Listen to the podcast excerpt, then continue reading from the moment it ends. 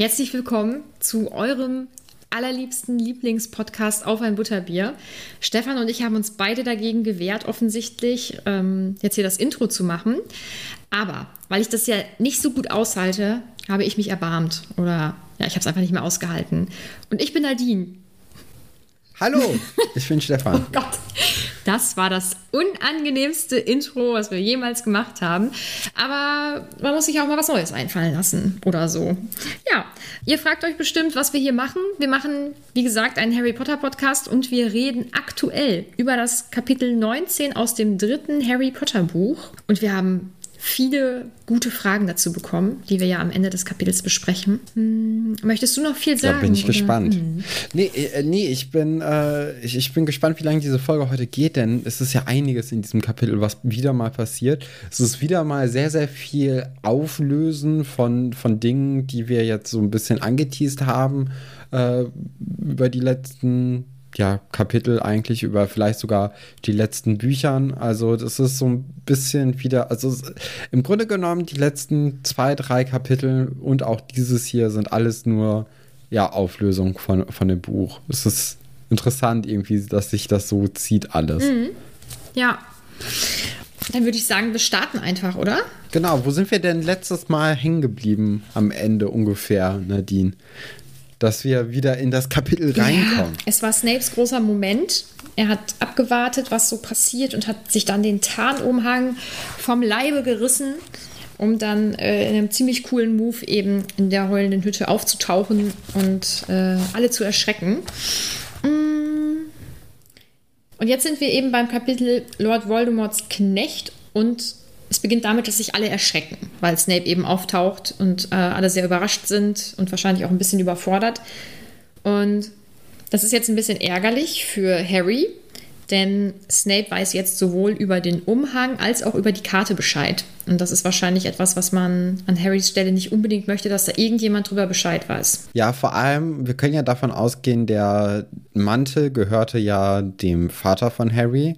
Also unter Umständen wusste Snape bereits Bescheid, dass es diesen Tarnumhang gibt. Und er hat ihn dann auch vielleicht bei Harry vermutet, als er ihn dann zum Beispiel bei der Statue gefunden hat oder in irgendwelchen vorherigen Situationen im Kapitel auf jeden Fall. Also das ist ganz interessant eigentlich, jetzt äh, hier alle so zusammenzusehen. Und ganz interessant ist es auch eigentlich, warum Snape überhaupt die Leute gefunden hat.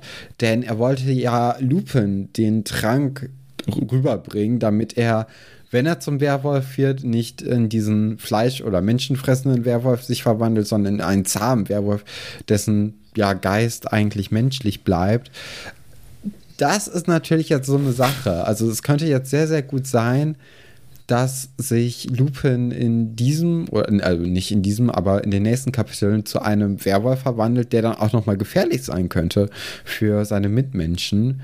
Was natürlich super spannend wäre, mhm. wenn er jetzt diesen Trank nicht trinkt, mhm. wovon wir ja ausgehen müssen. Ja, ja, da wäre ganz schön was los, ne? Mit so einem ausgewachsenen Werwolf irgendwie. Ja, also äh, wenn, ja, Black wird es ja auch wahrscheinlich dann noch äh, durch, durchs Buch schaffen, davon gehe ich jetzt mal aus. Und der könnte ihn dann ja als Hund vielleicht noch so einigermaßen in Zaum halten für den Anfang.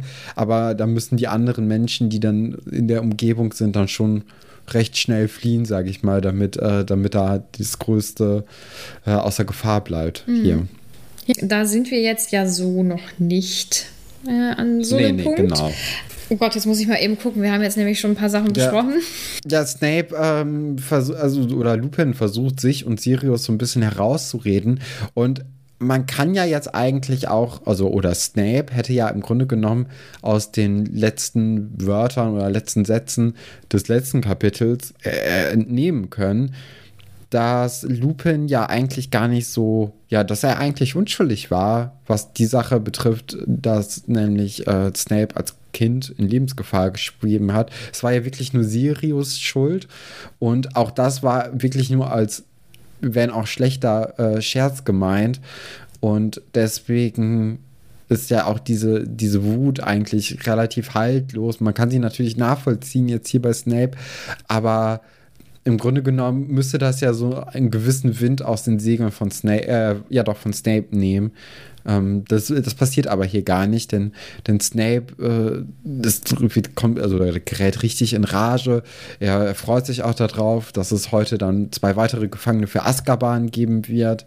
Und äh, er, er ist wirklich so sehr darauf fokussiert, jetzt hier Black und Lupin den Dementoren vorzuwerfen, dass er so ein bisschen den klaren Kopf verliert. Mhm.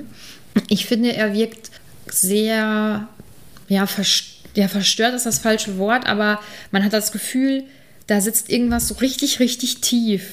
Ne? Also da, da ist irgendwas, keine Ahnung, vorgefallen oder er projiziert da irgendwas rein oder so, was ihn wirklich richtig, richtig zur Weißblut treibt. Ne? Also er ist ja mhm. komplett aufgewühlt und man hat das Gefühl, er kann das alles gar nicht mehr so richtig beurteilen. Ne? Ähm, zum ja. Beispiel auch dieses, diese Aussage, dass er dass er die beiden dann zu den Dementoren bringt, also dass, dass sie ja auch gar keinen Prozess irgendwie bekommen sollen, sondern er möchte sie zu den Dementoren bringen und ja, dass sie dann eben, ich nenne es mal sterben, es ist ja nicht wirklich sterben, aber dass sie ja ihre Seele verlieren. Und das ist, ähm, das ist natürlich schon richtig, richtig krass. Und ähm, ich finde Hermine ziemlich mutig, also dass sie nochmal versucht, da vielleicht ein bisschen Vernunft reinzubringen und nochmal nachzufragen, ob man sich das nicht doch anhören sollte oder so. Und da rastet er ja auch richtig, richtig doll aus. Genau, er, er, sagt nämlich auch, wenn es das erste Mal in ihrem Leben sein sollte, halten Sie den Mund. Mhm. Äh, er wartet natürlich hier auch die, die Höflichkeit, wie es sich für äh, einen Lehrer oder für einen, mhm. äh, für einen Engländer vielleicht hier gehört. Aber das ist natürlich schon, sind harte Worte, die jetzt hier in Richtung Hermine fallen. Man merkt, er, er, ja, da ist irgendwie was bei Snape. Und äh, der, der verspürt einfach Rache. Der möchte, der, der erzählt ja jetzt hier auch, dass er unbedingt Black als allererste Person finden wollte, damit er es ihm heimzahlen kann. Und das lässt mich so ein bisschen dazu überlegen, dass hier etwas sehr Persönliches in Snape vorgeht, weil das ist, also es, es geht ja ihm wirklich hier um Rache, es geht hier nur um Black und das bedeutet ja, dass entweder James oder Lily ihm wirklich am, am Herzen gelegen haben muss, weil ich glaube, sonst hätte er keinen Hass auf, auf Black so sehr gehabt. Denn äh, das, also das ist ja schon mehr als nur Hass. Es ist ja, also der, der, der kann ja wirklich gar nicht mehr denken. Mhm. Das ist ja wirklich äh, nur noch, ja, es ist wirklich nur noch Rache. Also ich könnte mir vorstellen, dass er entweder Lily oder vielleicht auch James ähm, geliebt hat und es Black deswegen nicht verzeiht, dass die geliebte Person dann einfach aus seinem Leben verschwunden ist. Und äh, deswegen vielleicht so ein, so ein großer Hass jetzt hier auf ihn lauert, Krass. auf ihn liegt. Mhm. Das ist voll die weil spannende Theorie. Ich, ja, ich kann es mir anders nicht erklären, weil wir kennen ja Snape bisher eigentlich als, ja, wie, wie kennen wir Snape? Wir kennen ihn eher als nicht so unbedingt nett zu Harry und zu den anderen allen. Ähm, was vielleicht dann das auch erklären würde, dass jetzt hier Harry halt so ein, ähm, ja, vielleicht ihn einfach an, an die erinnert, also entweder an Lily oder an James und deswegen ist ihn immer Schmerz und deswegen er auch immer schlechte Laune hat, wenn er Harry sieht. Es könnte aber auch sein, dass, äh, oder äh, er ist ja aber auch sonst eher nicht so der, ja, Snape ruht ja dann doch sonst in sich, ne? Er Findest hat ja du? die. Ich finde schon. Also er hat entweder, ich, ich finde ihn, er ist immer so ein bisschen mürrisch mhm. und auch okay, ruht, ist, er ruht vielleicht nicht in sich, das ist das falsche Wort, aber ich finde ihn eher so zurückhaltend und wenn er dann was sagt, dann kommt es so aus tiefstem Herzen, auch, auch irgendwie gemeine Sachen mhm. gegen Neville oder so, die dann auch sehr, sehr stark sitzen. Aber es ist ja jetzt nicht irgendwie so ein aufgedrehter Typ, der jetzt äh, total voller Emotionen ist. Ich finde, der ist eher so sehr zurückhaltend in seinen Emotionen und dafür sitzen dann so Sachen wie jetzt zum Beispiel, wenn er zu Hermine sagt, halten Sie den Mund, auch wenn das das erste Mal in ihrem Leben sein sollte. Deswegen sitzen die Sachen, glaube ich, mehr als wenn jetzt so ein Lockhart zum Beispiel aus dem letzten Kapitel, der so ein bisschen quirligeres Auftreten mhm. hat, äh, dann irgendwie sowas in die Richtung sagen würde. Mhm. Ich finde, also ähm, ich würde ihn zum Beispiel ganz anders lesen. Mhm. Mhm. Vielleicht haben mich jetzt auch die ersten beiden äh, Filme so ein bisschen geprägt, weil da ist er ja auch eher. Da ist er eher ähm, cool zurückhaltend oder also er ist halt nicht so boshaft. Ne? Also ich finde, in den, ähm, in den Büchern ist er boshafter als in den Filmen. Ja. Ähm, und ich meine, Alan Rickman, also was soll man, was soll man sagen? Ist halt einfach ein unglaublich cooler Typ. Ähm, und jetzt in den Büchern zum Beispiel finde ich, dass, also ich habe da immer das Gefühl, also es bricht dann ja aus ihm heraus und das heißt für mich, dass er durchgehend viele negative Emotionen hat, aber die halt ja. dann ähm, unkontrolliert dann so rauslässt oder die rauslässt, indem er auch so, ich sag mal, kleine, aber auch manchmal große Gemeinheiten gegen seine SchülerInnen loslässt. Ja, aber ich weiß, was du meinst. Also ich glaube, wir haben da so ein, so ein kleines Mittelding, würde ich sagen. Ja, ich bin gespannt, wie es, äh, wie es hier in diesem Punkt auf jeden Fall weitergeht. Mhm. Äh, was wir auch jetzt kurz vergessen haben, ist, dass er ähm, mit seinem Zauberstab Lupin fesselt, ne? Das, da sind wir kurz drüber gegangen. Mhm. Aber das ist ja auch vielleicht ganz wichtig noch äh, zu erwähnen, falls ihr jetzt das Kapitel nicht unbedingt gelesen haben solltet und genau wisst, was hier in, ja, was hier vorgeht. Genau. Und dann passiert etwas und ich möchte gleich wissen, ob du damit gerechnet hast, dass das passiert. Und zwar macht Harry irgendetwas und das ist ihm nicht mal richtig bewusst, was er da tut. Er stellt sich Snape in den Weg. Ja, und er sagt auch, dass Snape jämmerlich dafür sei, dass er den Leuten hier nicht zuhören will. Und äh, da, ja, also Snape äh, rastet dann ja komplett aus. Äh, vorher wird auch ein, ein Flackern in Snapes Augen beschrieben, das Harry auffällt. Also er ist wirklich hier nicht mehr so richtig Herr seiner Sinne. Und man, ich finde, man merkt schon recht deutlich, dass er eigentlich hier sehr neben sich steht, Snape, und total auf einem anderen Trip ist oder so. Und äh, ja, deswegen ist es eigentlich ganz gut, dass Harry sich hier in den Weg stellt. Snape beharrt dann auch darauf, dass die Kinder jetzt hier in großer Lebensgefahr geschwoben haben und er ihnen das Leben gerettet hat und die sollen doch mal ein bisschen dankbarer sein dafür, dass äh, er so großzügig ist. Vielleicht spielt er auch so eine gekränkte ja, weiß ich nicht, so ein gekränktes, äh, gekränktes Ego auf jeden Fall mit rein dass, äh, dass er nie die richtig die Anerkennung für seine Leistung bekommen hat, äh, die er sich gewünscht hätte. Er wollte ja auch immer Verteidigung gegen die dunklen Künste lernen. Das hat er ja auch nie mhm. bekommen, sondern muss immer hier Zaubertränke machen. Und selbst das wurde ihm ja letztes Jahr bei äh, Lockhart auch halb abgenommen. Ich glaube, er, er fühlt sich immer so ein bisschen bisschen vernachlässigt und äh, immer ein bisschen unterschätzt, so im, im Kollegium, äh, aber auch bei den, bei den Schülerinnen. Ja. Mhm. Kennst du so Menschen, die das nicht annehmen können, dass sie also dass ihnen vielleicht auch niemand was Böses möchte oder so. Ich finde, so wirkt er immer. Er kann das nicht annehmen, dass sein Umfeld ihm vielleicht gar nichts Böses will. Und dabei, also bei solchen Leuten generell frage ich mich immer, wo das herkommt. Also es gibt Menschen, die sind immer auf der Hut.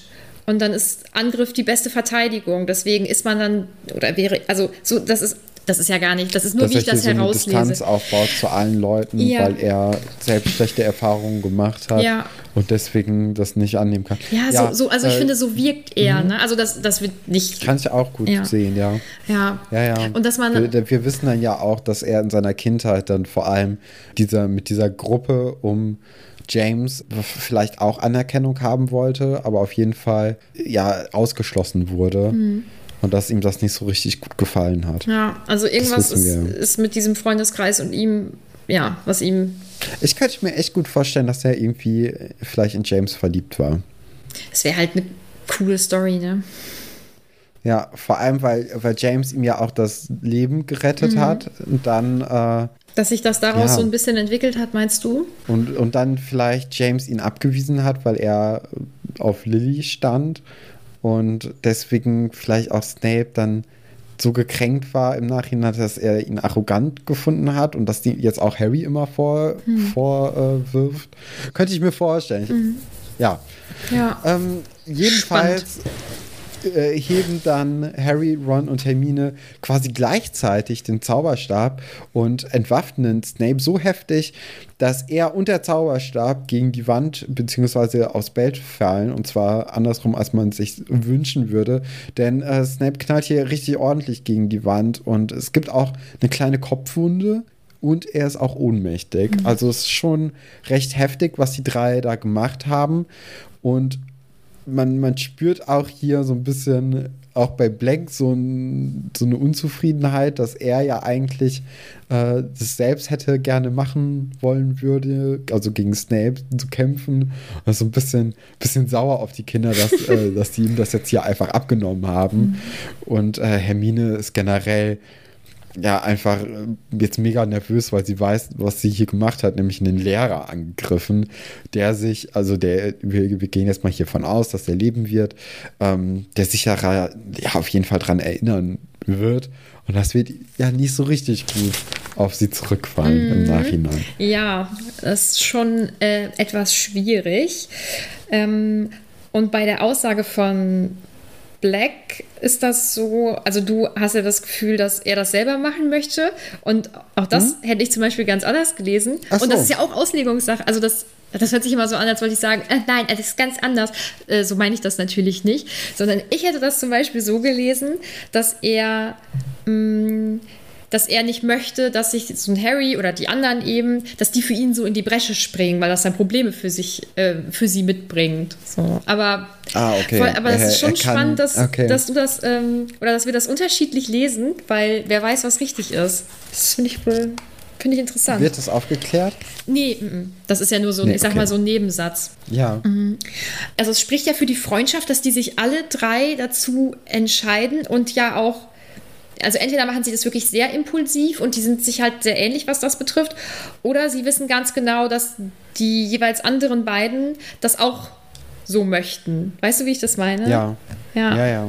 Ja, schon cool. Also, ja, die verstehen sich einfach gut mhm. und äh, erkennen ja auch den, die Situation und die Gefahr, die, die dieser halt in sich birgt und wissen wahrscheinlich ja auch, was auf dem Spiel steht, nämlich wirklich äh, der Tod einfach von Lupin und auch von Sirius Black mhm. und da, also die mögen ja alle irgendwie Lupin, Harry natürlich am meisten, weil er irgendwie am meisten Zeit mit ihm verbracht hat, aber die anderen haben ja auch irgendwie eine gewisse Zuneigung zu dem und auch, ähm, ja, also die haben ja jetzt ja so viel über Peter Pettigrew und Kretze im Allgemeinen erfahren. Ich glaube, die sind auch in diesem Moment schon so ein bisschen überzeugter davon, dass, äh, dass das wirklich stimmt. Ja, ich glaube auch, dass da nicht mehr viel fehlt, sonst hätten sie es wahrscheinlich nicht gemacht. Und da komme ich zu meiner nächsten Frage an dich. Hättest du auch so reagiert wie die? Also hättest du das. Oh, das weiß ich nicht. Das ist ja wirklich hier so eine. Nee, keine Ahnung. Nee? Hm. Da muss man in der Situation für sein. Ich, ich würde jetzt sagen, ja, aber ich könnte mir genauso gut vorstellen, dass ich es nicht machen würde, weil ich zu, zu feige gewesen wäre oder ich, keine Ahnung. Mhm. Das ist. Äh. Aber hättest du denn so empfunden wie die drei? Also, dass du denkst, ich möchte jetzt aber, ich möchte, dass sie das zu Ende erzählen. Ich glaube denen erstmal, den beiden? Oder, also, also die, die drei, die möchten ja jetzt wissen, was genau da los ist, was mit Peter Pettigrew ist, wie das irgendwie überhaupt zusammenspielt.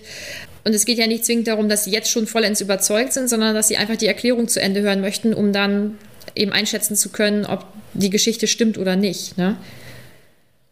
Ja, ja, keine Ahnung. Mhm. Also das ist wirklich schwer, weil ich, ich bin natürlich jetzt hier auch ähm, dadurch beeinflusst, dass ich ja die ganze Zeit gedacht hatte, okay, auf jeden Fall ist Kretze Peter Pettigrew oder zumindest Mensch und da, das war mir irgendwie so klar, ja schon recht lange. Mhm. Das war dann ja eigentlich direkt dann die Bestätigung und deswegen wäre ich auf jeden Fall dafür gewesen, das weiter zu hören, aber wenn ich jetzt an der, ja, wahrscheinlich hätte die Neugier mich da auch gepackt, einfach wenn ich noch gar nicht, keine Ahnung mhm. davon gehabt hätte. Ja, ja, ich glaube bei mir auch. Ich bin furchtbar neugierig. Ja, dann beginnt also Sirius Black so ein bisschen zu erzählen, oder beziehungsweise das heißt ein bisschen, er erzählt die ganze Geschichte eigentlich, was so, was so los war, genau. ähm, woran er dann auch ähm, Peter Pettigrew erkannt hat oder woher er wusste, dass der in Hogwarts ist. Und das finde ich halt so richtig cool, ähm, weil dieses dieses Bild, dieses winzig kleine Detail, was ja in, im ersten Kapitel eben vorkommt, ja. dass das eben wieder aufgegriffen wird. Also ich mag das so gerne an den Büchern, dass solche Kleinigkeiten ähm, irgendwie vielleicht dann doch manchmal noch eine große Rolle spielen. Ja, die ersten Fährten eben schon ganz am Anfang gelegt wurden. Das finde ich immer ähm, ja, finde ich irgendwie spannend. Und auch das mit Fudge zum Beispiel, das wussten wir ja auch, dass ähm, Sirius Black ihn eben angesprochen hat. Genau. Ja. Ach, und weißt du, was mich richtig erleichtert? Ich musste mich ja während des gesamten Buches immer zusammenreißen und Sirius Black sagen oder nur Black.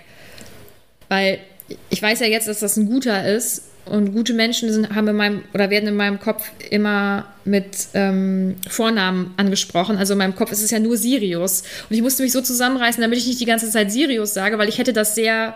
Also ich finde, das hätte das Ganze irgendwie verraten. Oh, nee, das, das wäre mir nicht aufgefallen. Nee? Ah, okay. Nee.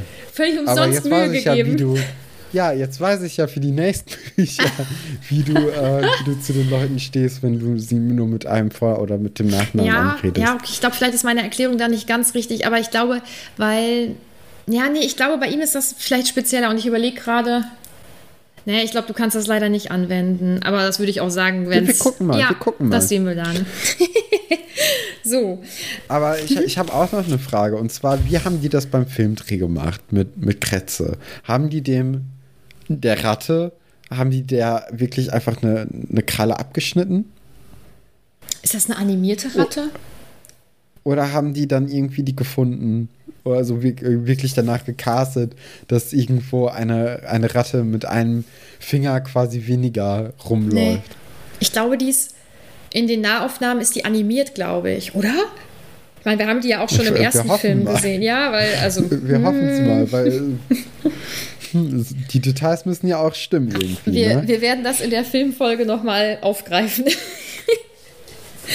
ja, Sirius Black erklärt dann eben, wie er es dann auch ähm, rausgeschafft hat und ähm, berichtet, dass die Dementoren ihn eben nicht äh, richtig wahrnehmen oder sehen konnten, weil er sich eben ähm, verwandelt hat und wieder ein Hund geworden ist. Und er hat sich dann ja aus dem Gefängnis rausgeschlichen und äh, war seitdem, ja, wissen wir ja, auf der Flucht und hat sich ähm, zur Schule begeben und äh, sagt dann eben auch, dass er, dass er als Hund das Quidditch-Spiel geschaut hat, weil er unbedingt wissen wollte, ob Harry so gut ist wie sein Vater. Ist ja irgendwie sehr sentimental, finde ich schon ganz süß. Mm. Und was dann auch rauskommt, ach, ich bin so erleichtert, dass wir da endlich drüber reden Aber können. Aber das macht da natürlich dann auch den, äh, den Auftritt der Dementoren erklärt das dann ja, nee, oder? M -m, die sind tatsächlich wegen der Emotionen der SchülerInnen gekommen, weil das ja so hochkommt. Ah, okay. Mm, das war der, der Hunger sozusagen. Okay, weil ich bin mir gerade auch nicht sicher, ob in meiner Version das steht mit, äh, mit Dingsbumsend dass, dass er dann extra für das Quidditch-Spiel gekommen ist. Äh, echt nicht? Aber das kam mir bekannt das vor. Das hatte ich jetzt in meinen Notizen mhm. gar nicht aufgeschrieben. Aber kann auch sein, dass ich es einfach vergessen hatte mhm. oder es nicht wichtig genug fand. Ja, weil eigentlich ähm, bin ich mir da ziemlich sicher, dass das auch in den, in den alten Ausgaben steht. Aber okay. ich, kann, ich kann mich ja, ich kann ja nie zu 100% sagen, ja, ich bin nee, mir nee. ganz sicher, weil ich so ein Typ bin, der sich leider nie ganz sicher ist. So, jetzt möchte ich noch mal eben sagen, dass mir Neville ganz doll leid tut, weil er hat die Passwörter nicht verloren. Und ich bin so froh, dass ich da endlich mit dir drüber sprechen kann, weil er hat überhaupt nichts falsch gemacht und Kretze hat die Passwörter geklaut und der arme Neville hat einfach Ärger für gar nichts bekommen.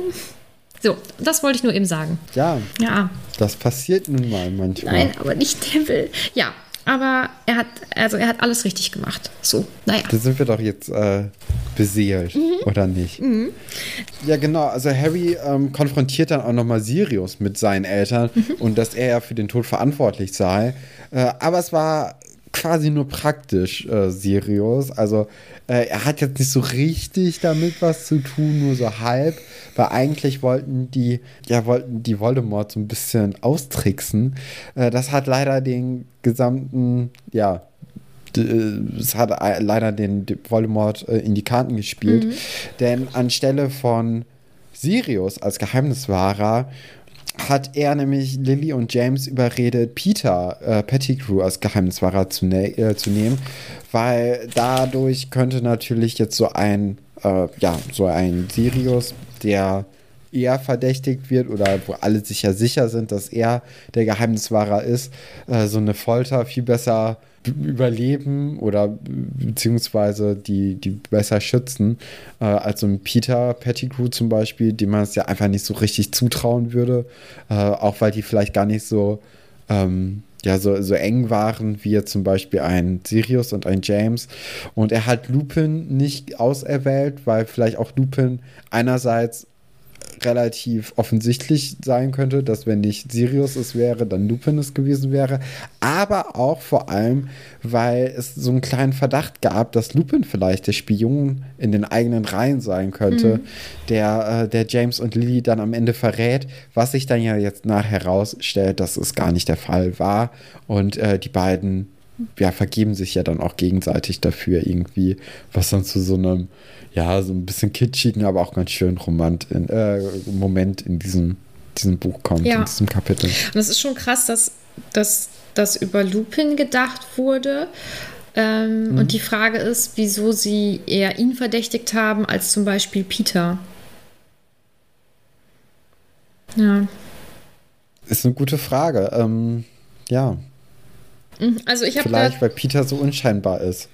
Könnte ich mir auch vorstellen, dass ihm das nicht zugetraut wird, dass er vielleicht irgendwas ähm, Gefährliches macht oder so auch. Ne? Weil es ist ja, ja. Das ist ja so ein bisschen duckmäuserisch auch, wie wir ihn jetzt gleich kennenlernen mm, werden. Genau. Und generell, also diese.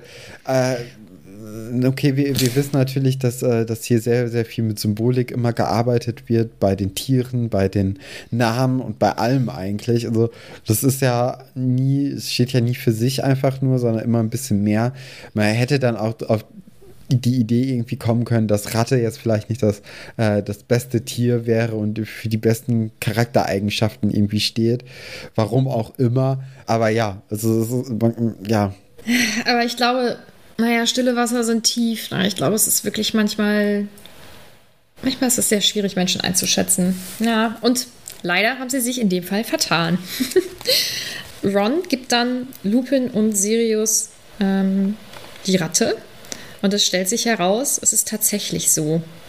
Es ist Peter Pettigrew. Jetzt kann ich es ja endlich sagen, ne? Jetzt kann ich endlich eine Theorie bestätigen. Es ist tatsächlich uh. Peter Pettigrew. Wer hätte es gedacht? Ja, wirklich. Also, du warst ja auch wirklich bis zum Schluss unsicher, ne? Ja, warst du wirklich nicht sicher, ob diese Theorie zutreffen könnte. Hm. Ja, fast so unsicher wie mit dem Werwolf und äh, Lupin. ja, also Eben. Ja, sie lernen dann also auch Peter Pettigrew kennen. Ich habe noch mal ganz kurz eine Frage, mhm. Entschuldigung, dass ich dich unterbreche. Und zwar beim fahrenden Ritter, war das da so, dass der Hund oder der Grimm, war das Lupin oder war das Sirius? War Sirius, ja. ne?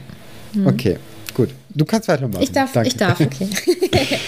ähm, ja, also es kommt dann ein, ein, ein kleiner Mann, recht farblos, der hm, den Eindruck macht, er wäre mal pummelig gewesen, aber hätte in kurzer Zeit sehr viel abgenommen. Ich würde denken, stressbedingt. Meine ja, Vermutung. Wie ist das nach so einer Verwandlung? Haben die Leute Klamotten an mhm. oder sind sie nackt? Nein, die Wenn haben Klamotten als, an. Als Ratte auch nackt waren, haben sie dann aber Klamotten die an. Die haben okay. Klamotten an. Das wäre sonst eine noch unangenehmere Situation, als sie eh schon ist. Und Peter macht keinen guten Eindruck, finde ich. Also auch in seinem ganzen Verhalten. Also, dass er nach und nach versucht, die Leute so abzuklappern und ähm, da irgendwie versucht, sie doch nochmal davon zu überzeugen, dass er gar nichts gemacht hat und dann, dass er eben unter Druck gesetzt wurde und ich weiß nicht was.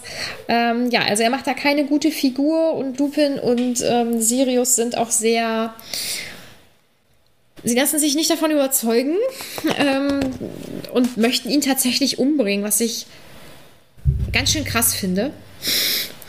Auch da. Sie, sie, lassen sich aber auch echt nicht aus der Ruhe bringen. Ich habe das Gefühl, die sind richtig entspannt in der ganzen Situation und einfach so, ja, wir haben dich ja jetzt. Mhm. So, was willst du denn tun? Ja. Du bist jetzt du bist ja quasi schon tot. Dann erzähl doch erstmal, wie du dich rausreden wirst. Mhm. Finde ich eigentlich ganz nett, wie die, wie die mit dem so ein bisschen spielen. Das hat mir ganz gut gefallen. Ja, und ich finde, es macht irgendwie ganz deutlich, dass sie ihn auch für unterlegen halten. halten. Ja, also die ja. haben ja wirklich gar keine, gar keine Sorge, dass da jetzt irgendwas passieren könnte, weil sie ihre Fähigkeiten kennen und seine. Ja, ist spannend. Und, äh, das möchte ich dir nicht vorenthalten, es gibt endlich mal wieder ein Bild, was ich ganz cool finde. Woo. Und zwar von Peter Pettigrew. Kannst du es erkennen? Ja, ist alles sehr dunkel, aber man, man sieht die gekrümmte Haltung und alles und äh, auch so ein bisschen dieses, äh, im, im, Buch wird es ja beschrieben als Rattengesicht, mhm. ne? so ein bisschen so eine spitze Nase und alles, so ein bisschen kleine Augen und alles. Mhm. Äh, erkenne ich hier sehr gut wieder. Es ist sehr, sehr schön illustriert. Finde ich auch. Ich finde, er sieht auch wirklich sehr kränklich aus. Ähm, die Klamotten sind ziemlich cool. Ja. Ja. Ja, äh, wir kommen ja jetzt hier auch noch mal auf den, äh, auf den Punkt, wie denn überhaupt Sirius aus Azkaban fliehen konnte.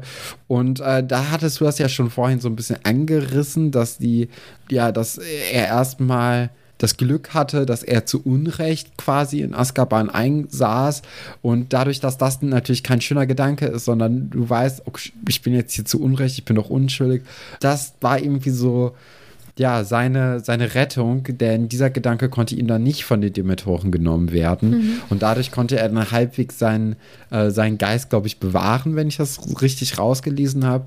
Und äh, genau, also er konnte dann auch immer wieder in diese, in sein, in sein Animagi, Animagus wechseln. Und äh, dann war das auch quasi wie so eine kleine Auszeit, weil er als Animagus halt auch ich glaube, halbwegs glückliche Gedanken fassen konnte, äh, die dann nicht unbedingt von den Dementoren so erfasst wurden, weil die ja nicht so gut mit Tieren können. Hm, ich weiß gar nicht, ob er sich ähm, zwischendurch auch verwandelt hat. Doch, doch, das, äh, das, das stand da, glaube ich, dass er sich dann immer als, als Hund Auszeiten nehmen konnte und deswegen recht, äh, ja, recht, also viel besser auf jeden Fall durchkommen konnte, als jetzt äh, jemand, der in einer vergleichbaren Situation gewesen wäre, der kein Animagi oh ist. Das hatte ich nicht auf dem Schirm. Aber das wird mich ja auch eigentlich jetzt dazu bewegen, als Harry, Ron und Hermine, dass ich sagen würde, okay, das hat ja nur Vorteile, wenn man so ein Animagus ist. Ich meine, wir kennen alle Harry, wir wissen, er kann sich in Schwierigkeiten bringen. Falls er irgendwann mal nach Azkaban kommen sollte,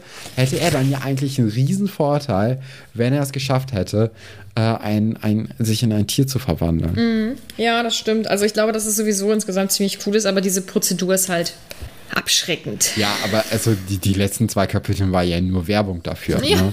Also wir haben ja, wir haben ja bis auf, dass es ein bisschen, bisschen lang dauert, okay, drei Jahre, da muss man schon richtig motiviert sein, das durchzuziehen. Aber vielleicht sind sie ja auch schneller. So, das kann ja auch irgendwie sein. Ne? Mhm. Ähm, oder vielleicht bekommen sie dann auch Hilfe von Lupin und von Dingsbumsens hier, von Sirius Black. Aber also für mich, ich sehe nur Vorteile. Also ja für dich wäre es einfach auch glasklar. Ja, doch, doch, doch. Stell dir mal vor, du, du bist dann auch irgendwie als Tier mit diesem Mantel unterwegs, mit dem Tarnumhang.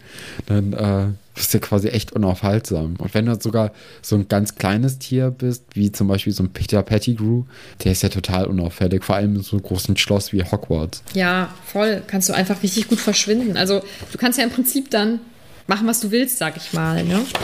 Ja, vor allem kannst du ja auch in die, in die Gemeinschaftsräume der anderen Häuser ohne Probleme kommen. Ne? Also du brauchst ja jetzt kein Passwort mehr, sondern du wartest da einfach am, am Fuß des Eingangs, mhm. äh, bis, bis jetzt hier irgendwie irgend so ein Draco kommt und dann das Passwort sagt und dann huschst du einfach kurz mit durch die Tür. Das geht dann ja und dann mhm. bist du drin und musst hier nicht erstmal dich in eine Katze verwandeln. Mhm. Ja, ich glaube trotzdem, dass das für SchülerInnen wirklich unglaublich unglaublich schwer ist. Ich glaube, das ist für alle Hexen und Zauberer unglaublich schwer, aber vor allem, wenn man noch recht jung ist. Und dass ähm, Sirius und James wirklich außergewöhnlich mhm. gut waren oder sind und dann halt Peter mitgezogen haben. Also ich, ich weiß nicht, ob das so, ob das so für alle irgendwie umsetzbar ist. Vielleicht für Hermine, aber ja. Ja, dann kommt es zu einem kleinen Streitgespräch zwischen Peter und Sirius ähm, weil Peter will ihm ja unterjubeln, dass er ja ein dunkler Magier ist ähm, oder ein dunkler Zauberer ist und er ja auf Voldemorts Seite war und so. Und ich finde, man ähm, kann an der Reaktion von Sirius so krass rauslesen, wie sehr er das alles irgendwie verabscheut und wie lächerlich diese, diese Vorstellung ist. Ähm, das finde ich irgendwie ganz cool. Und was dann, was ich richtig spannend finde, dass eben einige AnhängerInnen Voldemorts in Azkaban sitzen und andere nicht. Und dass Sirius eben sagt, du hast dich vor denen vor allem auch versteckt, die eben äh, nicht in Azkaban sitzen. Ne? Ja. Das ist schon irgendwie, irgendwie gruselig, finde ich. Also dieser Gedanke, dass da Leute warten könnten, die dann völlig ausflippen wahrscheinlich, wenn sie Peter Pettigrew treffen würden. Und ähm, ja, also offensichtlich ist es ja so, dass zumindest die AnhängerInnen von Voldemort ähm, irgendwelche Dinge teilweise getan haben, die ähm, dazu geführt haben, dass sie in Azkaban sitzen. Weil da sitzt man ja nicht, weil man weil Rot über die Ampel gegangen ist. Ja, Ja, finde ich. ja, ja, klar. Also äh, wir wissen ja, dass das schon eine Schreckensherrschaft war von, Mhm. von Voldemort. Und das passiert ja nur, weil einer irgendwie was macht, sondern da müssen ja schon Leute hinterstehen, die das zumindest tolerieren, aber vor allem auch unterstützen und auch äh, dann wahrscheinlich für ihre Sache dann auch eintreten. Du, du kriegst ja sehr nicht, du kommst ja nicht so an die Macht ohne, ohne Rückhalt und auch ohne Leute, die ja bereit sind, dann auch äh, das Nötige zu tun, in dem Falle. Mhm. Ne? Und die sind natürlich auch nicht weg, nur weil die eine Person dann erstmal vom Fenster ist. Ja. Die, die leben ja weiter. Und ja, ich, ich glaube, man kann, können jetzt hier ein sehr, sehr großes Fass äh, zur, zur Geschichte von, von Deutschland auch aufmachen. Ja. Aber das würde ich jetzt erstmal hier gerne umgehen. Ja. Sonst äh, Aber ich weiß, äh, zieht das alles zu, äh, zu, zu sehr runter. Ja. es geht dann nochmal weiter, wie Sirius denn ähm, entkommen konnte. Ich finde, Hermine stellt ganz kluge Fragen. Ich finde das sowieso gut, dass sie das nochmal hinterfragt. Also ich glaube schon, dass sie überzeugt ist, aber dass die Vernunft dann doch mal sagt, dass sie ähm, ein paar Fragen stellen sollte. Ja, und dann äh, gibt, gibt ja Peter quasi zu, dass er äh, dem Schwarzen Lord geholfen hat und er sich auch diesem unterworfen hat, um weil seine Seite zu gewinnen schien. Und das war dann auch genug irgendwie für Lupin und Sirius und die sind jetzt felsenfest davon überzeugt, ihn umzubringen. Und Harry schreit dann nein und wirft sich irgendwie so ein bisschen dazwischen und möchte ihn lieber nach Azkaban sehen. Und das finde ich einerseits gut, andererseits auch mega dumm. Weil wir wissen ja jetzt eigentlich, wir haben ja gerade erst ein Tutorial quasi bekommen, wie man aus Azkaban fliehen kann.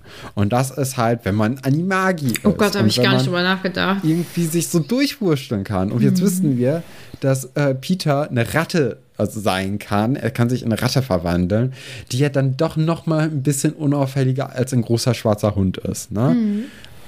Also es ist jetzt irgendwie überhaupt nicht schlau, ihn zu, zu einer blinde, äh, zu einer, zu einer Horde von blinden Gefängniswächtern zu werfen. Natürlich sind die da ein bisschen krasser drauf mit dem ganzen Glück raussaugen, äh, die Dementoren. Und äh, ich glaube, das, das wird auch bei Peter, denn er hat ja wahrscheinlich einiges in seinem Leben gemacht, was ihm dann irgendwie sehr, sehr schwer auf der Seele liegen könnte, dass das dann irgendwie sehr, sehr schlimm für ihn sein könnte oder sein wird. Aber wenn er so schnell wie es geht da irgendwie rauskommen kann, indem er sich als eine Ratte verwandelt, dann ist er ja auch recht schnell wieder frei. Wenn ich jetzt aber so drüber nachdenke, also ich meine, sie würden ihn ja mit der Information, dass er ein äh, Animagus ist und sich ähm, in eine Ratte verwandeln kann, würden sie ihn dann ja abliefern. Und da kann man sicherlich auch eine Zelle so gestalten, dass sie auf eine andere Art und Weise ausbruchssicher ist. Ich denke, dass ähm, man also ich, ich würde sagen, dass in der Regel die Leute in Azkaban keine Chance haben auszubrechen, eben, eben aufgrund der Dementoren. Wenn jetzt aber so eine Information zum Beispiel dazukommt, dann kann man da sicherlich etwas unternehmen. Und grundsätzlich finde ich Harrys Eingreifen gut und Ja. richtig. Hm. Ja, ja. Aber ich weiß, also was er du möchte meinst. Jetzt hier, ein- ja, er möchte jetzt hier nicht, dass die, die beiden jemanden umbringen. Mhm. Dass äh, das ja auch nicht im Sinne von James wäre. Harry, der natürlich seinen Vater am allerbesten von den drei kennt, äh, finde ich, find ich super, dass er das hier nochmal einwirft. Nee. Ja, also das war jetzt so ein Punkt, wo ich dachte, okay, das macht jetzt hier alles nicht so richtig viel Sinn. Es macht, es ist äh, es macht Sinn dafür für so ein Kinderbuch, dass jetzt hier Harry als, als weißer Ritter quasi nochmal einschreitet und sagt, nee, mach das mal lieber nicht. Ist, ist ganz gut, aber finde ich jetzt auch ein bisschen zu kurz gedacht insgesamt. Mhm. Und wir wissen ja auch von der Vorhersage von Trelawney, ähm, dass das hier auf jeden Fall in eine falsche Richtung läuft. Denn die Vorhersage äh, oder lautete ja, dass der Knecht von Voldemort zurückkommt und sich ihm heute Nacht anschließen wird. Und bisher ist das ja jetzt nicht wirklich verhindert worden, mhm. weil weder der Knecht, also Peter, ist tot, noch ist Voldemort irgendwie tot. Also ich, ich denke mal, dass das in den nächsten Kapiteln immer noch kommen wird. Was Snape hier die ganze Zeit macht, frage ich mich auch, weil also der ist natürlich ohnmächtig, aber wie lange will der denn ohnmächtig sein? Mhm. Ich könnte mir vorstellen, dass man durch ähm, Zauber, also ich glaube nicht, dass er. Ah, das ist jetzt natürlich wieder diese fiese Ausrede mit der Magie. Also mit Magie. Aber nee, ich könnte mir vorstellen, dass, ähm, wenn man vielleicht ohnmächtig wird durch, durch starke Zauber, dass das vielleicht länger anhält, weil wenn du so lange ausgenockt bist. Aber er wird doch bist, nur entwaffnet. Ja, aber er ist ja ähm, von drei Entwaffnungszaubern getroffen worden. Also die Menge macht, sage ich mal. Ja, aber du, du wirst doch nicht benebelt, wenn du entwaffnet wirst. Du wirst ja so ein bisschen zurückgestoßen. Mhm. Der Rückschlag, der ist ja der krasse, mhm. der ihn ja das Ziel gegen die Wand gehauen hat und er dadurch auch das Bewusstsein verloren mhm. hat. Und das ist dann ja eher nichts Magisches, sondern ja. eher was, äh, was Körperliches. Ja. So. Boah, weil wenn er so lange ausgenockt ist, dann ist das kein so gutes, kein gutes Zeichen. Das sollte nicht sein. Also wenn du so lange K.O. bist, äh, ist das nicht gut. Ja, dann würde ich mir entweder Sorgen machen oder oder der, der, der entspannt sich da jetzt noch ein bisschen. Weil anders kann ich es mich hier nicht vorstellen. mhm. So, also die gesamte Gruppe entscheidet sich jetzt dazu, die heulende Hütte zu verlassen und ähm, Peter eben auszuliefern. Ja, sie machen sich auf den Weg und damit endet das Kapitel schon. Und jetzt kommen Fragen über Fragen. Ja. Wunderbar. Ich bin bereit. Mhm. Shoot your shot. Okay, ich bin auch bereit. Ich habe mich vorbereitet. Ich habe nämlich wieder ganz anständig hier in die Liste vom Discord geschaut und da werde ich auch die Fragen als allererstes rausstellen. Und die erste ist schon ziemlich, uh, ziemlich fies.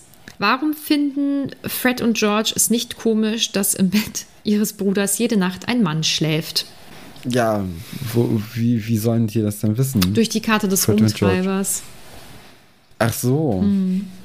Ja, okay, vielleicht gucken sie auch nicht einfach, wo, wo ihr Bruder gerade schläft. Ja, ich denke. Wer macht das denn? Ja, das ist auch uninteressant. Ich denke auch, dass das das ist, ähm, dass es sie wahrscheinlich einfach nicht gejuckt hat. Und natürlich ist es wahrscheinlich auch ein klitzekleiner Denkfehler innerhalb des Buches. Ja, wäre ja auch nicht der erste gewesen. Ne? Mhm. Ne? Dann die nächste Frage. Ja, doch. Passt Wurmschwanz nach Gryffindor? Ja, warum nicht? Bestimmt. Du, bist, du bist besser in den Häusern. Mir ist das ja relativ egal, in welchem Haus die Leute sich befinden. Mhm. Ähm, das, also ich finde, das ist ein Label, aber das, das sagt ja jetzt nicht wirklich was über die Person so richtig aus. Mhm. Okay. Wäre ja auch langweilig, wenn alle, alle in Anführungszeichen bösen Leute nur in Slytherin wären. Mhm. Das wäre ja, das, das macht ja auch gar keinen Sinn, weil so wie ich es jetzt bisher verstanden habe, gibt es nicht nur das böse mhm. Haus oder das gute Haus, sondern äh, ob ein Mensch irgendwie böse oder nicht böse ist, das kann man ja dann auch noch mal ein bisschen selbst unabhängig von den Eigenschaften, äh, in die man jetzt hier oder weswegen man jetzt hier in so ein Haus eingeteilt hat, für sich halbwegs mitentscheiden. Mhm. Und ich meine, sowas wie, keine Ahnung, Mut zum Beispiel ist ja grundsätzlich eine gute Eigenschaft. Allerdings, wenn ich mh, schwierige Ansichten habe, dann bin ich natürlich mutig in einem Bereich, der vielleicht gesamtgesellschaftlich gesehen äh, einfach schlecht ist. Also, ja. Ne?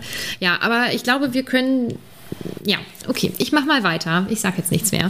Äh, warum hat Lupin nie Kontakt zu Harry aufgenommen, wo er doch seinen Eltern so nah stand und in einer Nacht all seine Freunde verloren hat und auch nur noch Harry hatte? Und was sagst du, warum, was denkst du, warum das so ist? Also auch das wird nicht aufgeklärt, das ist nur noch so eine Vermutung dann. Okay, was sind das nicht hier für Fragen? Ja, schwierig, ja, ne? Weiß ich nicht. Vielleicht, äh, vielleicht hatte er auch irgendwie Angst, ihn in Gefahr zu bringen, dadurch, dass er dann da auftaucht. Hm. Hm. Ich glaube, ich würde denken, irgendwie vielleicht sowas, so eine Art Scham, ähm, weil er Harrys Eltern nicht beschützt hat zum Beispiel oder ähm, auch einfach zu starke Trauer. Also, dass es einfach Selbstschutz war vielleicht. Würde ich Kann so. auch gut sein, mhm. ja. Aber wie gesagt, das wird ja nicht aufgeklärt oder so. Was meint ihr, wie es Remus ergangen wäre, wäre er in den 2010ern zur Schule gegangen? Hashtag Twilight.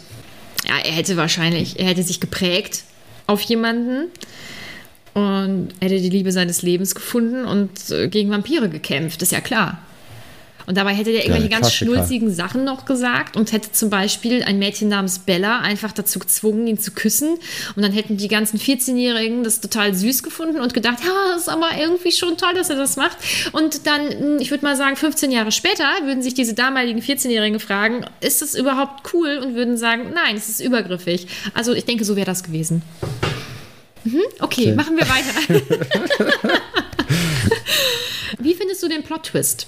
Also, Welchen ja, jetzt? insgesamt, äh, dass das jetzt mit dem Geheimniswahrer war und mit Peter und so. Also, du hast es ja irgendwie schon vorher ausklamüsert, aber so allgemein, wie findest du. Doch, ist, glaube ich, ganz gut. Hm. Also ähm, wahrscheinlich, wenn man das jetzt nicht so Kapitel für Kapitel und mit nochmal extra drüber reden jedes Mal gelesen hätte, dann, dann hätte das einen auf jeden Fall äh, mehr gepackt irgendwie.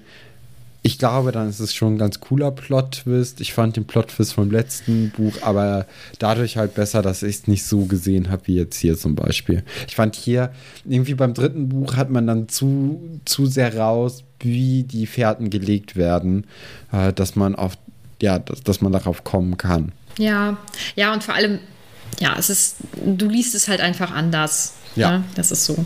Dann kommen wir zu unseren Instagram-Fragen und Käthe hat uns geschrieben. Endlich habe ich aufgeholt mit den Folgen. Finde ich gut. Und ich habe eine Frage an Stefan. Kannst du einschätzen, wie viel unbewusste Spoiler aus dem Internet, also Memes und sowas, du so in der Vergangenheit mitbekommen hast, die, die vielleicht jetzt an der einen oder anderen Stelle zu deinen Theorien führen?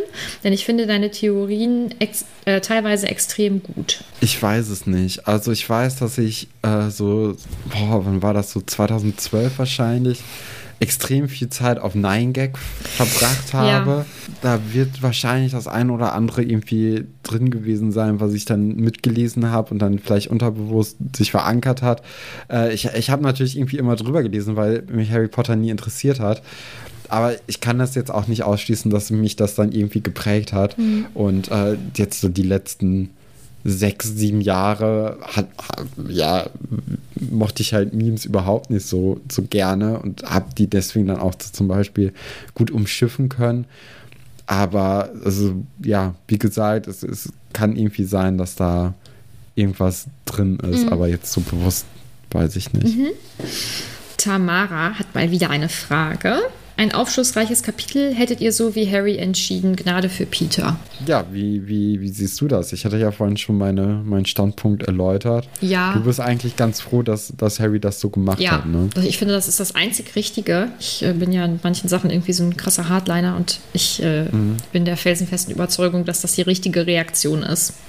Ist es auch. Mhm. Ne? Da müssen wir uns ja jetzt, ja, natürlich. Ich, ich fände es irgendwie ganz cool fürs Drama, wenn das nicht passiert wäre. Für die Geschichte wäre das, glaube ich, ganz äh, spannend gewesen, weil man dann auch damit hätte weiterarbeiten können. Mhm. Aber es, ist ja auch immer noch ein Kinderbuch jetzt hier im dritten Band.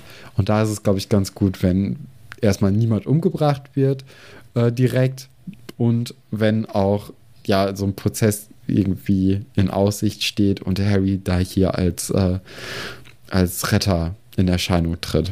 Ich glaube, das, das hätte sonst das ein oder andere Kind damals verstört. Ja, und ich glaube auch, dass hier die Charaktere noch sehr in Gut und Böse unterteilt werden. Und es Genau, wäre ja. ganz schlimm gewesen, wenn zwei, ähm, ich sag mal, gute Charaktere, also eben ähm, Lupin und äh, Black, wenn die das gemacht hätten. Also das, das Peter ist ja auch im Grunde genommen hilflos in der Situation. Ne? Der ist ja auch unbewaffnet Mhm. Ja. und also Es ist ja kein Kampf oder sowas, ne? Es Nee, wäre eine Hinrichtung. das ist ja eine Uff. Hinrichtung. Ja, schwierig, ganz schwierig. Kritzelswerk hat eine gute Frage. Ähm, wie findet ihr es, dass Ron jahrelang mit einem erwachsenen Mann in einem Bett geschlafen hat? Und es geht halt, also, es geht halt gar nicht. Stell dir das mal vor, das kommt im Nachgang raus. Aber generell, also ich, ich würde auch nicht mit einer Ratte gerne im Bett schlafen Ja. wollen. Also jetzt mal hier ganz Haustiere davon allgemein. Hm. abgesehen. Genau, also jetzt mal ganz davon abgesehen, dass, äh, dass Peter Pettigrew Kretze war. Nee. Ugh. Ugh. Ja, also ich bin, Mm. ich bin äh, auch nicht für Haustiere im Bett. ich hoffe, wir kriegen jetzt hier keine wütenden Nachrichten, weil auch vor allem bei, also bei, äh, bei Hunden oder KatzenbesitzerInnen ist, es, ist das, glaube ich, eine ganz heiße Diskussion. Und es gibt ja ganz viele, die, die am Anfang sagen, nee, also mein Hund kommt nicht ins Bett, meine Katzen lasse ich nicht ins Schlafzimmer und dann knicken ja doch ganz viele ein. Aber ich kann es mir mhm. tatsächlich nicht vorstellen, schon alleine, weil ich so einen leichten Schlaf habe und dann, nee. Ja, aber äh, dann die Vorstellung, dass das eben ein Mensch ist, ein Mann ist, ein ja, Erwachsener. Das ja noch schlimmer. Ja, ja, und auf, auf, auf so eine ganz andere Ebene schlimm. Ja, auch ähm, tatsächlich auch einfach, was die wirklich die, die Intimsphäre oder die Privatsphäre betrifft. Alle Gespräche wurden mitgehört. Ich finde es gruselig, dass, das hört sich ganz komisch an, dass also er hatte ihn ja zum Beispiel auch dann mal in seinen, in seinen ähm, Jackentaschen oder so. Und irgendwie, ich weiß nicht, es ist, es ist einfach ganz schrecklich. Und Ron tut mir richtig leid, weil ich finde es einfach furchtbar. Eifelmutti hat eine ganz andere Frage. Wie steht ihr zu Werwolf in Klammern er, Wolf in Klammern sie, Verbindung und sind dann Wolfwelpen Haustier geeignet? Sind sie definitiv nicht. Was? Also wie das ist, wenn, wenn jetzt ein Werwolf und ein Wolf zum Beispiel äh, Nachwuchs kriegen würden. Aber ich, ah, okay. ich sag's, wie es ist Wölfe sind keine Haustiere, Werwölfe ganz sicher auch nicht. Und auch Hybriden sind keine Haustiere. Da gibt es Berichte zu. Ja, ich sage nein. Ich sage einfach nein. Was denkt ihr, wie der erste Werwolf entstanden ist? Ich kann es nicht sagen. Durch einen blöden Zufall wahrscheinlich. Ja. Irgendwie. Oder einen verunglückten Zauber oder so? Ja, hm. denke ich mal. Irgendwie sowas, wie man auch ein Animagi werden kann. Mhm. Aber das halt dann blöd irgendwie geendet ist. Ja. So. Ich weiß auch gar nicht, ob es da eine äh, Lösung zu gibt, aber das werde ich mal nachlesen. Vielleicht, vielleicht ist ja ein Werwolf in einem, äh, in einem Vulkan oder ein Mensch in einem Vulkan gewesen bei Vollmond und dann hatte was Wasser gesprudelt und dann ist er da reingegangen und dann wurde er ein Werwolf. Ist das aus irgendeinem Film? Oder so, äh, H2O plötzlich mehr Jungfrau. Das ist quasi. ich denke, so war's. Ich denke, so war's. Ja. Mm, und jetzt kommt eine ganz schwere Frage von Marci. Oh je. Würdet ihr sterben, um gute Freunde zu schützen? Unter Todesangst wird man, glaube ich, sehr egoistisch. Das glaube ich auch. Ja, auch da kann ich jetzt. Äh, ja. Keine Ahnung. Da muss man in der Situation sein und mm. dann gucken. Und ich frage mich, also ich glaube, ich würde das zum Beispiel anders angehen. Also die Frage ist ja, sagt man sowas zu? Also möchte man Geheimniswahrer sein? Möchte ich nicht, glaube ich. Ich hätte, also ich glaube, ich würde es mir ja auch selbst gar nicht zutrauen, weil man weiß ja wirklich nie, wie man in so einer Situation sich verhält. Ja, ich kann es nicht sagen. Also ich glaube, am liebsten würden alle Menschen sagen, ah, sofort, würde ich sofort machen. Aber das sieht man ja, wenn, wenn irgendwo Katastrophen, ja, wenn irgendwo Katastrophen sind, dass das dass Menschen umkommen, weil sich andere dann bei irgendwas vordrängeln. Oder ich kann es, also ich glaube, dass, dass äh, in so einer Situation die meisten Menschen sich selbst die Nächsten sind. Ich weiß nicht, wie das, wie das bei, bei Menschen ist, die man wirklich abgöttisch liebt. Bei der, ähm, bei der Familie, ob das jetzt äh, Blutsverwandtschaft ist oder die selbst ausgesuchte Familie, ich, ich finde es ganz schwierig. Und also ich hoffe, dass dazu irgendwo, äh, entweder bei uns auf dem Discord oder ähm, bei uns auf Instagram vielleicht eine kleine Diskussion kommt oder eure Gedanken, wenn ihr die dort mal festhalten würdet, weil ja, voll schwer irgendwie. Dann schreibt unsere liebe Kati, ich finde Snape in dem Kapitel so schön menschlich. Bin sehr gespannt, was Stefan sagt. Ja, finde ich auch. Mhm. Snape ist sehr menschlich und ich vielleicht, äh, vielleicht hat die Liebe ja auch hier ihre, ihre Finger im Spiel. Das sehen wir dann. Niffer schreibt, Lehrer am Boden, das gibt doch mindestens 100 Punkte Abzug für Gryffindor. Und man könnte es nicht mal verübeln, oder? Ja, aber dann gibt es natürlich auch wieder 300 Punkte dafür, dass die Peter Pettigrew gefangen haben. also gleicht sich das äh, aus, ne? Nee, die gewinnen natürlich dadurch also, noch. Ja. Oh, das wissen wir doch. Thema Punkte. Ich habe übrigens vor ein paar Tagen auf Instagram gefragt, ob ich denn auch wohl Punkte für meine Tomaten kriege. Und ich habe mir ganz genau gemerkt, wer mit Nein abgestimmt hat. Und ihr werdet alle 10 Punkte Abzug bekommen. Nein, was machen wir natürlich nicht, aber ich habe es mir gemerkt. Ich möchte das nur eben ansprechen hier. Also, Michaela. Ähm, unter anderem. äh, Franzi. gefragt, findet ihr nicht auch, dass Lupin Kretze eigentlich auch als Pettigrew hätte erkennen müssen? Oh, weiß ich nicht. Ich glaube, Sirius ist halt so in diesem Film gefangen, dass er weiß, dass erstens Lupin noch lebt, äh, dass, äh, dass Kretze erstens noch lebt und zweitens auch irgendwie da herumlaufen wird. Wenn man nicht damit rechnet, dann achtet man nicht unbedingt auf die Pfote einer Ratte, die irgendein Kind dabei hat, glaube ich. Ja, und die Frage ist auch, wie viel er als Lehrer mit den Haustieren seiner SchülerInnen zu tun hat. Also hat er die überhaupt ja. mal irgendwann wahrgenommen oder so? Ja, wahrscheinlich im Zugabteil irgendwie, oder? Hm. Ganz am Anfang. Aber auch Könnte da. ich mir gut vorstellen. ja, aber das ist, äh, ich glaube, das ist so weit weg einfach. Mhm. So, das ist nicht, nicht gerade so ja. präsent. Und er hat ja eigentlich auch im Zug die ganze Zeit geschlafen, äh, bis dann auf den Moment, als die Dementoren kamen. Ähm, ich denke, auch da war er nicht sonderlich aufmerksam, was eben dieses das Haustier stimmt. betrifft. Und ich glaube, Ron hat ihn ja auch immer ganz gut weggesteckt, vor allem wenn dann eben Krummbein in der Nähe war. Ne? Krummbein übrigens, kann man jetzt raus, Krummbein ist ein Kater. Ja. Kater ist Kater. Ja. Ja. Das stimmt. Nicht McGonagall. Enttäuschend. Ja. Enttäuschend. Aber es wäre auch, ja, wäre auch ziemlich cool es gewesen. Es wäre auch ein bisschen viel geworden irgendwann. Ja. Also so ist ja auch. Ja, das war jetzt, glaube ich, so der, die genau richtige Anzahl an Animagi, würde ich sagen. Ja. Ja, ja. ja. ja. Äh, Franzi schreibt außerdem, ich finde ja Pettigrew als Person total armselig, aber als Charakter ziemlich gut gestrickt.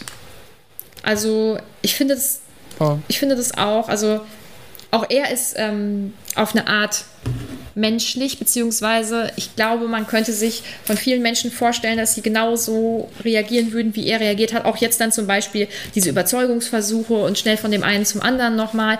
Also ich, ja, ich finde, äh, ich finde ihn auch als Figur ziemlich äh, spannend. Ähm, Thema Figuren. Ach, ich bin so eine äh, Überleitungen sind einfach meins, ne? Kommen wir doch zu unseren Top- und Flop-Figuren. Hm. Ich rate bei dir. Ich sage, dein Top ist Snape. Nein, tatsächlich ist es Lupin. Okay. Äh, den habe ich jetzt hier ausgewählt, weil er irgendwie macht einen guten Eindruck und ist auch irgendwie die einzige Person, die so halbwegs bei Sinn ist und ein bisschen nachdenkt. Äh, ja. Mhm. Lupin ist auch einfach solide, oder? Den hätte man auch einfach immer nehmen können, so halt, grundsätzlich. Ja, ja. Das ist für das gesamte Buch ja. eigentlich eine gute Wahl gewesen. Mm. Wer ist es denn bei dir? Ist es bei dir Snape oder auch Lupin? Nee, oder Hermine? Nee, es ist Harry.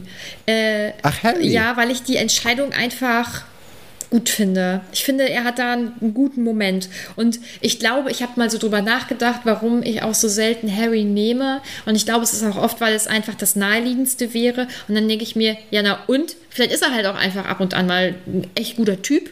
So. Mhm. Ähm, und ansonsten wird er ja auch also ich glaube nicht nur von dir, sondern auch von mir manchmal sehr hart bewertet, weil er die Hauptfigur ist. Und das ist auch immer so. Dann, ja, ja, weiß ich nicht. Ja. Könnte sein. Also bei mir glaube ich schon. Und ich musste sagen, ich finde wirklich, Harry hat da seinen Moment und das ist die einzige gute und richtige Entscheidung, die da hätte getroffen werden können. Und das hat er gut gemacht. So. Und dein Flop ist Wurmschwanz. Äh, ist Harry. Nein, hör auf. ja, ja, doch. Wieso? Ähm, ja, weil er halt nicht so richtig weit gedacht hat, irgendwie in dem Moment, mhm. wo er sagt, hier halt, stopp, äh, lass mal lieber nicht ihn umbringen.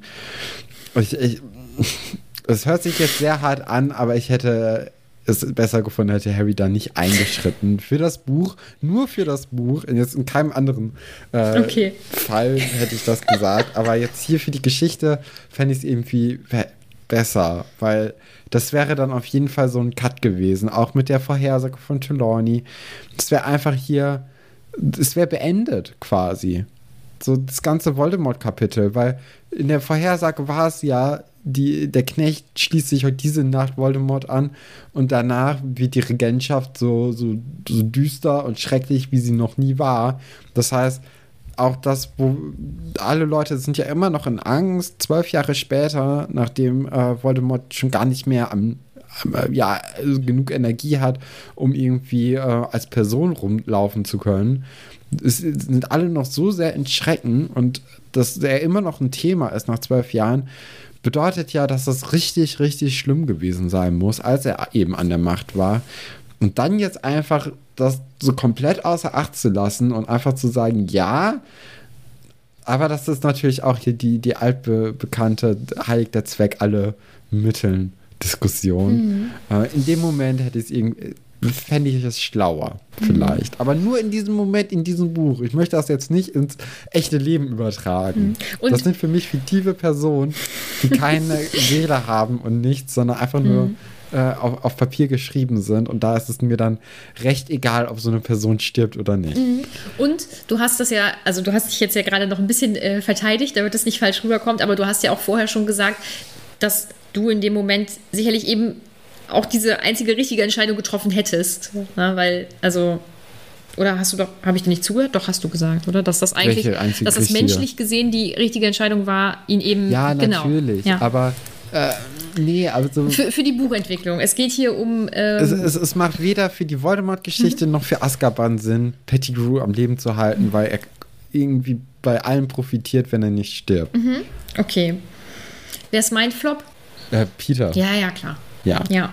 Ja. Das, äh, ich bin immer so leicht zu durchschauen. Wobei bei meinem Top warst du ja, äh, da sagst du ja voll daneben. Finde ich gut. Also bin ich ja, auch weil mysteriös. Ich ja auch, weil ich ja so sehr auch bei, in meinen Harry-Hass wieder verfallen bin, dass ich da ja gar keine, keine Augen für hatte. Ja, und gar kein gutes Haar an ihm lässt. Nee. Hm. Noch nie. Noch nie. Ja, wir sind jetzt hier mit diesem Kapitel durch haben auch tatsächlich etwas genau. länger gebraucht als sonst. Wundert ja, mich nicht. War ja es auch ein bisschen ja, länger, ne? Ja, ja und ein bisschen auch gehaltvoller. Mhm. Ich glaube, mhm. das nächste Kapitel ist so Medium, viel Inhalt. Ja, ähm, aber ist ja auch nicht schlecht. Ja, und ich habe da noch etwas, was ich reinbasteln möchte an Hintergrundinformationen. Also gibt es wahrscheinlich wieder ein kleines Referat. ähm, uh. Und wir reden hier über das Kapitel 20, der Kuss des Dementors. Stefan. Ja, wer wird jetzt hier vielleicht äh, sterben? Das ist das große Ding. Hm.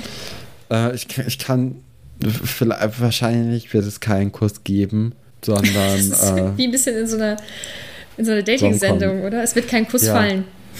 Nee, es wird, es vielleicht, wird vielleicht intensiv gekuschelt. Aber ähm, nee, ich, ich glaube, weder, weder Sirius noch, ähm, noch Lupin werden jetzt hier dem Kuss des Dementors verfallen, aber auch nicht ein, ein Peter. Mhm. Der wird sich durchwursteln und dann zu Voldemort irgendwie kommen. Mhm. Und dann ist Jut. Ja. Oder vielleicht küssen ja auch die Dementoren Voldemort und das hat dann den gegenteiligen Effekt, dass, äh, dass die Dementoren all ihren Hass dann auf Voldemort irgendwie übertragen können und er dann daraus seine neue Energie zieht. Man weiß es nicht. Das werden wir, wir dann. Nicht wissen. Wir können es nicht wissen. Das werden wir dann in Kapitel 20 erfahren, was wir eben nächste Woche besprechen. Und die Folge nächste Woche könnt ihr überraschenderweise dort hören, wo ihr auch diese Folge gerade hört. Und es würde uns sehr freuen, wenn ihr uns dort abonniert. Ebenso auf Instagram. Und wenn ihr wollt und könnt, bei Steady. Genau. Wir sind natürlich uns äh, immer noch sehr, sehr dankbar für die Leute, die uns da bereits unterstützen und äh, uns da irgendwie monatlich ja, helfen, diesen Podcast auch am Laufen zu halten. Ja. Äh, dass wir ja, dass wir das äh, so, so betreiben können, wie wir es betreiben. Sind wir sehr, sehr froh, wenn ihr uns da auch unterstützen wollt und könnt, findet ihr den Link natürlich auch in der Beschreibung von dieser Podcast-Folge. Und dann würde ich sagen, wir sehen uns dann in einer Woche. Genau, bis dann.